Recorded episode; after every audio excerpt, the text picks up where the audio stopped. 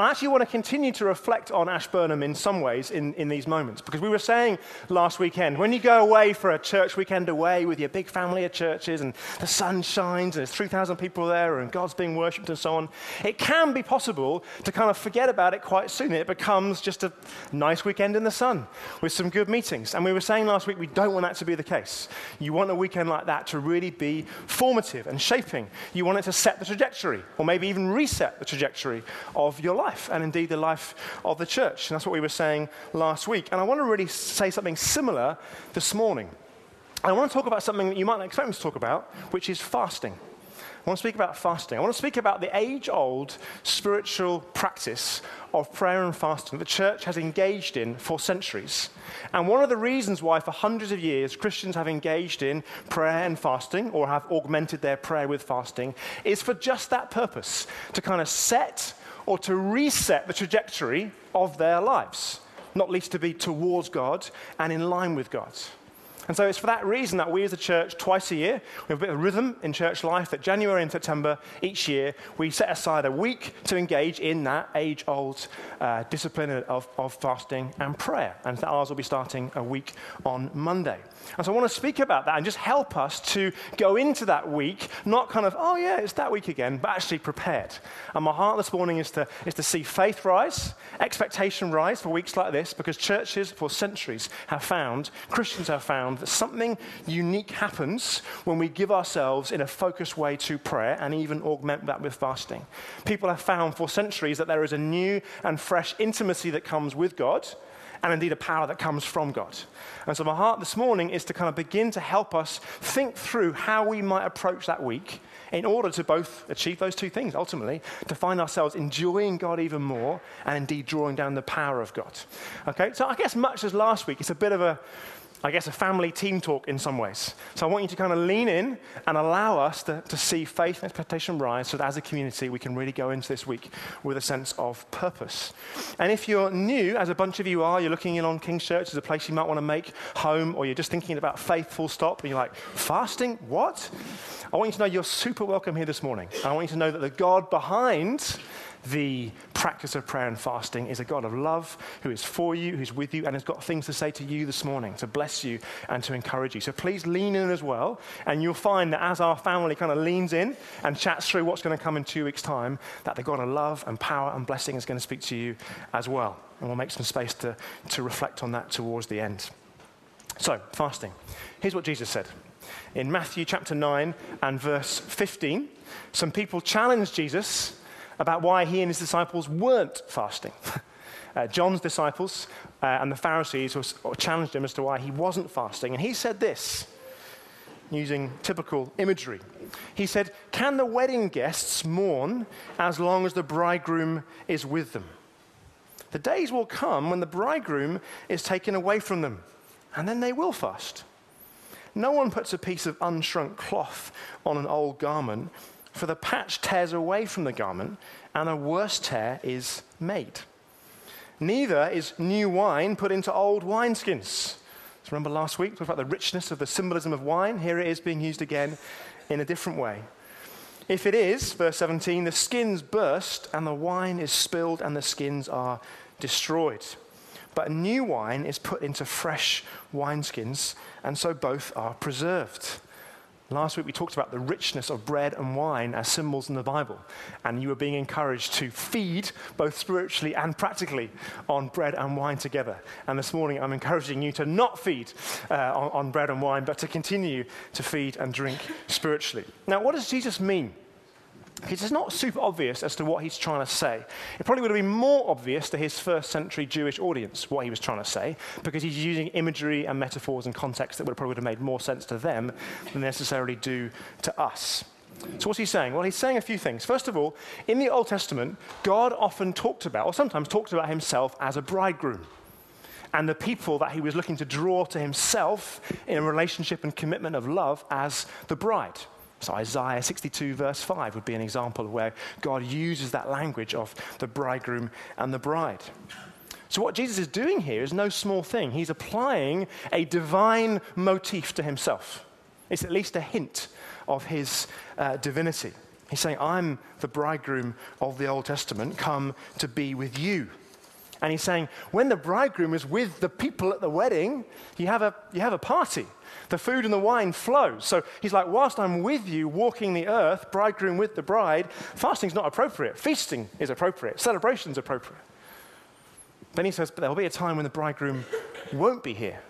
And if you read the rest of the story of the Gospels, you'll know that Jesus is essentially alluding to or predicting his death, his resurrection, and his ascension, when he will no longer walk the earth.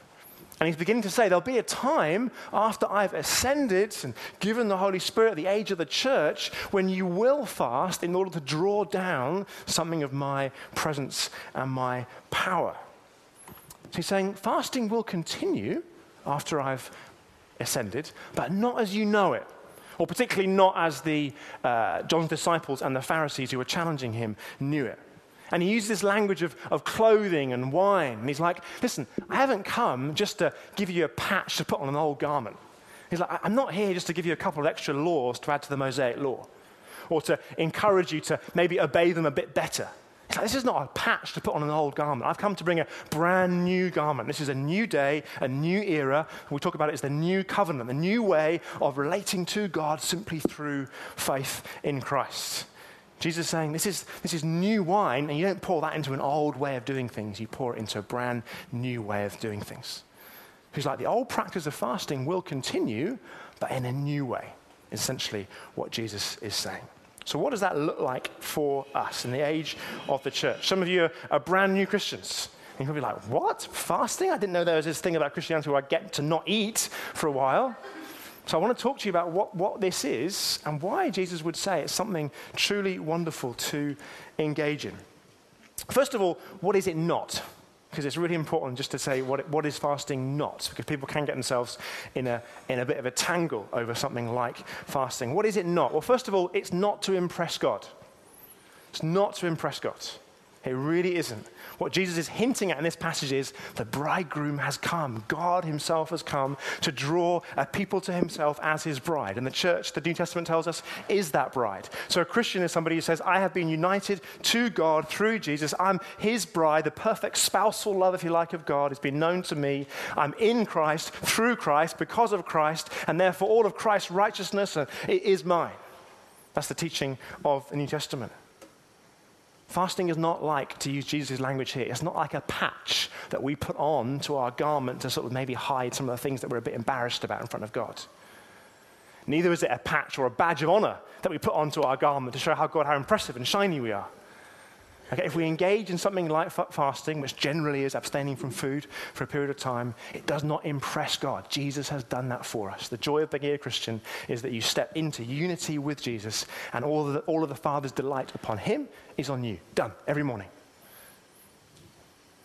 And when someone gets that, when a Christian really gets God is so pleased with me because I'm in Christ. Every morning I wake up to the smile of God, the approval of God, the acceptance of God. It has a, the remarkable effect of making you care a bit less about what people think.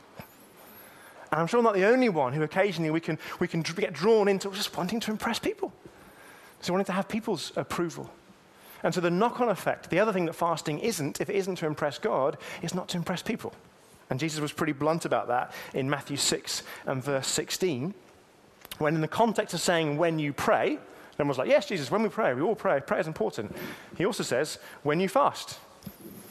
Do not look somber as the hypocrites do, for they disfigure their faces to show others they are fasting. Truly, I tell you, they have received their reward in full. But when you fast, put oil on your head, wash your face, so it will not be obvious to others that you are fasting but only to your Father who is unseen. Excuse me. And your Father who sees what is done in secret will reward you. Jesus says, listen, if you're doing it to be seen by others, that's the only reward you'll get being seen by others. That's it. Now, it doesn't mean people can't know that we're doing it and we're going to engage in this as a church family. So Jesus isn't saying, don't fast, you, you must not be seen by others. He's saying, don't do it to be seen by others. So, fasting is not to impress God, to impress others. And I should add as a sort of an appendix, neither is it a weight loss health program as well. So we're not saying this is a great way for King's Church to be the shiniest, fittest, healthiest people in, uh, in the borough of Kingston. It's not about that at, at all. I'll get into what it is uh, in these moments. So, what is it? Why would you spend this week considering the possibility of missing meals next week or missing days' worth of meals? Or as some Christians have engaged in missing multiple days' work. Why would you consider that? Well, first of all, this is what it is. Ultimately, as best I understand the sweep of Scripture, fasting with prayer is about the, wanting to taste more of God. It's, it's, the, it's the desire, it's a way of expressing our desire to taste more of God. In simple terms, we put aside the good taste of food and we say, There is something better for me. There is a greater nourishment to be had. It's a way of tasting more of God. And Jesus' hint in this description is around this new wine. And he's saying, There'll be a day and it'll be a new era of knowing God through me. It'll be like new wine that you drink. And he's like, when you've drunk a little bit of the, the wine of God, if you like, last week we talked about the heavenly wine of the Holy Spirit. When you've had a bit of that, Jesus saying, you're going to want more. And so fasting and praying is simply a way of us putting aside a good thing and saying, I'm hungry for a better thing. That really is what it is at its essence. Let me show you what I mean. In Acts chapter 13, which is basically the story of the early church in the first century, we hear about a church in a place called Antioch. And in verse 2, it simply says this While they, this Antioch church, were worshipping the Lord and fasting, the Holy Spirit said, Set apart for me Barnabas and Saul for the work to which I have called them. Just hit me afresh this week. While they were worshipping and fasting. Now, we tend to read it, while they were worshipping and fasting, the Holy Spirit did. It's this great dramatic thing. Now, the Holy Spirit did speak to them, as we'll see later on, through the, the uniqueness of fasting. But For them, it looks like they worshipped and fasted. It was a very natural thing for them to do from time to time as part of their worship, as part of, as part of their way of saying, God, you're good. God, I'm hungry for you, for ultimate satisfaction, for ultimate nourishment, to, to really enjoy you. I'm going to I'm going to pray and worship instead of eating for a time. So the fact that it's immediately tied to the fact that it's immediately tied to worship, I think, tells us something quite profound. Worship and fasting for the early church seemed to go hand in hand. Because for them it was about saying, I'm putting aside a good thing and I'm hungry for a greater thing. In 1 Corinthians chapter 7, the Apostle Paul says something quite interesting to married couples. He basically says, from time to time, if you're married and you're enjoying the gift of sex, which is designed uniquely for marriage between a husband and a wife, he says from time to time you might want to consider putting that to one side and devoting yourself to prayer instead. Which is the same way of saying there's this really wonderful thing. The joy and the thrill and the union that comes through a husband and a wife engaging in a covenant commitment of, of sexual union, you might want to put that to, to, to one side from time to time and seek the ultimate union that comes in your relationship with Jesus. He's like, there's this good, wonderful thing. What about from time to time saying, I'm actually going to prioritize the ultimate thing? He says, don't do it for long. But from time to time, if you're a married couple, you might want to consider doing that. Which tells us that fasting in the Bible, though primarily about food, it seems, is not ultimately about food. Ultimately, it's about heart expressions that say, I'm going to put to, put to one side this good thing to pursue the ultimate thing. So these times of the year, I always mention things like technology and social media, not because they're bad things, they're good things, they can cause extraordinary good. But you can't tell me if you want to grow in your prayer life, having a week or putting aside for a little while this thing, or putting aside social media, or pausing your account on Netflix for a week or two, is not going to help you probably put aside some time to enjoy God. And so I would always say as well consider things like fasting from technology, especially if fasting is not appropriate for you. If eating or food has been a challenge in the past or is a challenge, that's like a whole other, whole talk. And Life Group you'll have some FAQs in your resources around the, the mechanics, if you like, of, of fasting. But if fasting is not appropriate for you, my wife's pregnant, she's not going to be fasting, I don't think. But what, what else is there that you can put to one side to enable a focus on on God. And the reality is that as brilliant as our iPhones and our smartphones are, all the research says that these things are not helping us concentrate on one thing for a period of time. They're feeding us a habit that says, oh, little bits of brain candy, more, more, more. That's what they do. So we scroll and we swipe and we tap. But for hundreds of years, Christians have found something profound happens when we learn to be still in the presence of God for a period of time. And it can be quite painful. Fasting from food is not pleasant initially. Fasting from your phone might not be pleasant initially. But something I think wonderful, that's been my testimony, begins to happen. So even now, I wonder how the Holy Spirit is leading you to approach next week. Second thing that fasting is for is to experience breakthrough. There's some fantastic stories in the Old Testament, places like Ezra and Nehemiah. These guys lead the people of God in a particular fast for a particular need, for a particular breakthrough, which in their instance is the people of God are traveling back to uh, Jerusalem and need protection. They need to not be attacked. So they fast and pray for that reason. They see God do an amazing thing.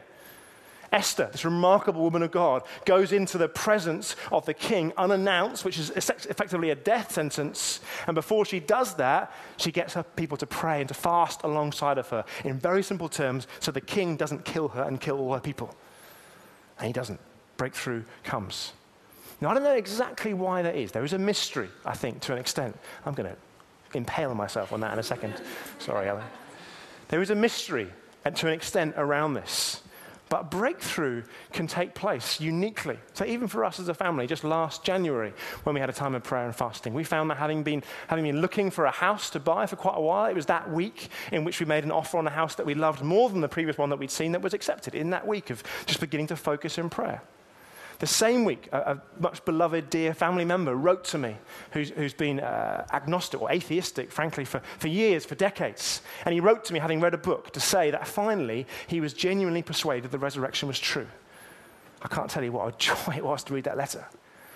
I actually wasn't particularly praying for that family member in that week, but I had been, and we had been for, for many years and decades. But something seems to happen in the spiritual realm when we take God seriously enough to say, I'm putting good things aside, and I'm going to push, pursue you for this breakthrough. Not so he put God's arm behind his back and twist his arm and try and leverage him, because it doesn't impress God. But there's something that God responds to in just an extraordinary way when he sees his children saying, Dad, you're amazing. Only you can rescue here. I need you. Nothing else is going to work.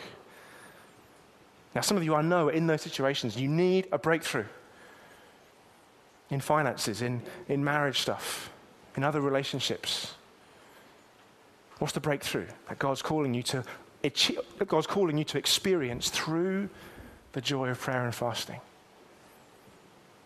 All of us will have things on our heart right now. We just need God to come through. a much beloved family member like me has not yet found the joy of following Christ. Sickness and illness that is just chronic. Things at work, they're just stuck, maybe. Desire for family. Things that are stuck they're not just seem to be blocked something spiritually. Well, something wonderful can happen in the, in the place of prayer and fasting. I don't fully understand it. I just testify to the story of the Bible and to the story of the church over the last 2,000 years and my own small story. Third thing that fasting does, augmented with prayer, is it helps bring clarity. Helps bring clarity. So it's interesting, in that passage I read to you from Acts about the early church in Antioch, it said, while they were worshipping the Lord and fasting, the Holy Spirit said, Set apart for me Barnabas and Saul for the work to which I have called them. Then, after fasting and praying, they laid their hands on them and sent them off. See what happens there? They're in the context of worshipping, fast, worshipping, that'll be a good one. That's basically what it is. We should rename it, worshipping. That's what it is. They're in the context of worshipping and fasting. And so the Holy Spirit suddenly speaks like these two guys in your community, you need to give them away. You need to send them, commission them. Because ultimately, the local church is not for itself, it exists to, to send its best for the spread of the gospel. So suddenly here, this moment is quite, quite a clear thing. And then do you notice, they then, it looks like they then fast and pray again. Because oh, Barnabas and Saul, we like these guys. Or we're not quite sure about these guys, I don't know which. But they fast because they want clarity. They don't want to send these two guys into significant risk to take the gospel to, to the, the known world at the time, if you like, without really knowing it's from God. So they fast for clarity. And in my experience, fasting does have this decluttering effect. brings clarity to our thinking, a, a sharpness to our thinking. It's like the good things find their right order in life. It's like, brrr, it's the best way I can, I can describe it. The good things which can, can compete for the ultimate place, the throne of our heart, they kind of, they find their right place. Not because they're bad things, they're good things. They find their right place. It has a decluttering effect on our thinking as well. Some of the lies that I kind of keep seeming to believe, they just seem to begin to come to the surface, which is painful, and I can speak the truth of God over them. Sin comes to the surface, just to let you know, when you, when you take time to fast and pray. Because we start to see things sharply and clearly. And things that we've been ignoring or convincing ourselves aren't causing us to stumble. They start to come to the surface, and we just see the things that matter for the things that matter. And so it can be both a painful but a really fruitful time of clarity. So, what do you need clarity on? What decisions are you faced with? Might be just small things around the workplace that you want to just have a snappy, clear thinking. Might be stuff in the life of the church, the place that you're serving and ministering and leading and shaping. Might be in your own personal lives. Where would you really appreciate a sense of, okay, I, I think I know the right course of action to take?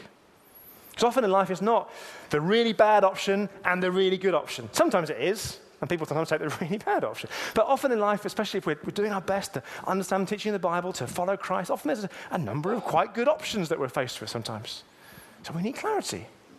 Not that it's like a, not that God's saying there are six doors, and if you eh, there's only one to go through, and if you choose the wrong five, you're going to fall down a trapdoor. That's not the sense of it. But I can tell you there is a wonderful clarity of thinking that comes, the decluttering effect of fasting and praying. I'm talking about over time as well. Everything from one meal at the workplace where you just go and pray somewhere else, through to days, weeks sometimes, if people prepare properly and feel called to it, can be a wonderful, wonderful thing. Fourthly, fourthly, fasting is also for justice. Fasting is for justice. This is what God says in Isaiah. Yes, it's the Old Testament, but we know the way that Jesus speaks, and indeed, I think the way that John was praying before about uh, what Jesus fulfills that Isaiah said God would be like. You can see here. Stick with me. Is not this the kind of fasting I have chosen? This is God, by the way, slightly telling off the people of God because they're fasting for the wrong reasons. He says, I have to lo- this is the kind of fasting I have chosen to loose the chains oof, of injustice and untie the cords of the yoke, to set the oppressed free and break every yoke. Is it not to share your food with the hungry, to provide the poor wanderer with shelter? When you see the naked, to clothe them, and not to turn away from your own flesh and blood. Wow, that's partly what fasting's for. And we know that kind of fasting continues because Jesus said about other words in Isaiah, I'm the one who's come to bring good news to the poor, to set the captives free, to bind up the brokenhearted. We know that Jesus fulfilled this heart of God and calls the local church to be the fulfillment of this heart of God. It's a part of the reason why we fast is to see justice. What are the things that you're passionate about? some of you got deep passions for uh, to come against injustice in prayer. What are the things that God might call you to fast for? Who might, who might God speak to next week? With some amazing calls on your life to really start to push the heart of God through. Those of you who are working for Tearfund, what, God might, what, what might God say to you for your workplace? Those of you who are considering even the idea of fostering and adopting and demonstrating God's unique heart for the fatherless, I wonder what God might say as we seek to fast and fulfill his heart for the marginalized and for the vulnerable, which in the story of the Bible often comes down to the fatherless, the widow, the refugee, the people in poverty. Fasting is about that. Just even dream for a moment. What, what might God say to us? What new dreams and visions might He start? What people might be freed from literal, what, what young girls might be freed from child trafficking and slavery because you fasted and prayed and took action? What, what children might be given a home forever rather than being passed around the care system because you fasted and God, the Holy Spirit, spoke like He did in Antioch? Who might, who might, this is risky stuff for a pastor, who might get sent elsewhere like Barnabas and Saul? I, I, King's Church, can I be honest with you? I long for the day when, more, when I get more emails and texts saying, please, can we meet? Not because there's this thing in church that annoys me. I've been fasting and praying. if you don't want to know, that first sentence in an email will get my attention. I've been, I've been praying and fasting for a bit, and I just wonder if God might be saying this. I would love more of those conversations. I'll clear my diary for those kinds of conversations. I sense God is saying this to us as a church. What do you think? So, how's this going to work for us as a community in the week after next? So, next Sunday, we'll have a, a guest speaker with us from a, a local church who's going to help us again just approach this week, hit the ground running in terms of prayer. There's a guy that's passionate about prayer. Uh, and then what we'll do is what we do each time really is we just try and give you a little framework around the week to kind of guide the things that you pray for and that you fast alongside. In the past, we do little podcasts that get emailed out. This time, we're doing it a little bit differently. We're going to do it through life groups, which is why Becca was talking about how wonderful life groups are, that we're going to do it through life groups. So, life groups, you will be doing this yourself. You get a little podcast from me on the Monday that helps, I trust, to, to settle us and to be still, just us and God, setting us for the week, and maybe something on Saturday. But Tuesday to Friday, you will administer this between yourselves. You can use this guideline as, and each, each someone in a group, life groups will help you with this. Someone in a group will just bring a short reflection from Scripture, from what they feel God's saying, that will just help the group to, to pray into specific things that day. So, you as a group, I want you to take real ownership of this thing. You know, for example, the families in your group that need a breakthrough. For example, you know the things that you're passionate about in the life of the church. And on Wednesday evening, not Tuesday evening as normal, we'll come together for a prayer meeting with a difference. We've done it a few times before. We're going to connect again with New Ground, which is our wider family of churches, and all the churches will connect online and will be kind of led online, as it were, by the New Ground team, and then we'll see other churches around the continent that are praying, and we'll get caught up in what God is doing around the continent and around the country. So I'd love you to be there on Wednesday evening, 7.45, up in the gallery for 8 o'clock start. We won't pray so much for our own stuff. We'll get caught into God's global purposes uh, within the New Ground family, within the broader Newfrontiers family. Thursday, us in Kingston. What are you passionate about seeing in Kingston? I want to see elderberries, our ministry to the, to the elderly, thrive. Who's going to pick up the mantle for the Joel Community Night Shelter for the homeless and see that thrive? We want to see the school that we partner with get the building that they need to be able to thrive and bless kids and bless families. You will know the things that you're passionate about that I've not even mentioned. Friday, who would agree that our nation needs some prayer? Whatever your political angle is, that is another talk. Whatever your political angle is, the Bible calls us so clearly to pray for our government. Let's pray for our nation. Pray for this time in which we find ourselves. Fast for leaders and government. Fast for breakthrough. What nations are we passionate about? What nations do you feel called to? What nations might God call you to on a Friday of prayer and fasting? Can I say to those of you who are from other nations, we love the fact that you're amongst us. We love what you bring to us. We need you to bring the, the international heart of God for so many reasons, hospitality, frankly, being one. Can I just say, those of you from South America and from Turkey indirectly and other places around the world, you understand that I think so much better than we do in Southwest London how to open your homes, how to make a seat at the table, how not to be so outplanned that we never see each other. If you're here with English as a second language, we need you to minister to this community, to this family, so that it more fully reflects who the heart of God is. Some of you discount yourselves because your English isn't great. Please don't. We're united together through Christ. Miller, can I embarrass you for a moment? I know you won't mind. When you prayed out in Spanish the other day, just like standout moment of just wow, a taste of the new creation. Every tribe and tongue and language praying for the glory of God. Translated it as well, which is helpful, but you didn't have to, I suppose. I didn't particularly plan to say that, but I just want you to hear that and something can happen in a time of prayer and fasting. Maybe we can particularly fast that there'll be something beautiful here that would reflect that the new creation is going to be in a, in, a, in a world so fragmented by politics and race and arguments around, around gender and all kinds of things, can we demonstrate something uniquely different where men and women and, and, and white and black and brown and every color and, and background and creed come together in unity around this wonderful Jesus and say, He is so amazing. I, I, I'm not going to eat for a while, not to impress Him, but to, to get more of Him. And I might even do it with somebody I don't know very well.